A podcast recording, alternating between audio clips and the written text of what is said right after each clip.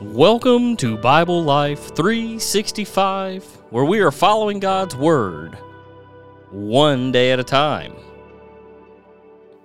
Thanks for tuning in to a daily podcast message, where today's message is Where to Turn When You're Afraid.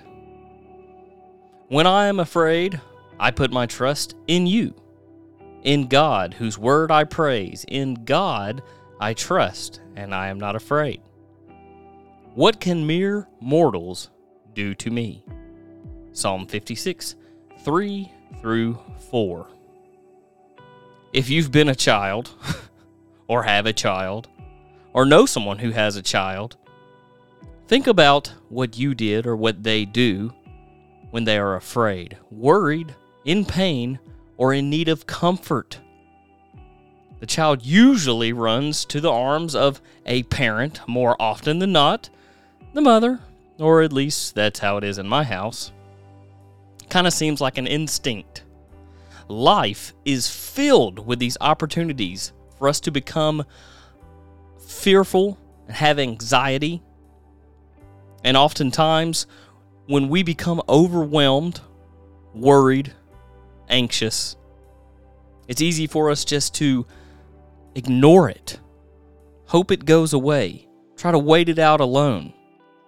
Jesus once told his followers that if they wanted to enter the kingdom of heaven, they needed to do so with the heart attitude like that of a child.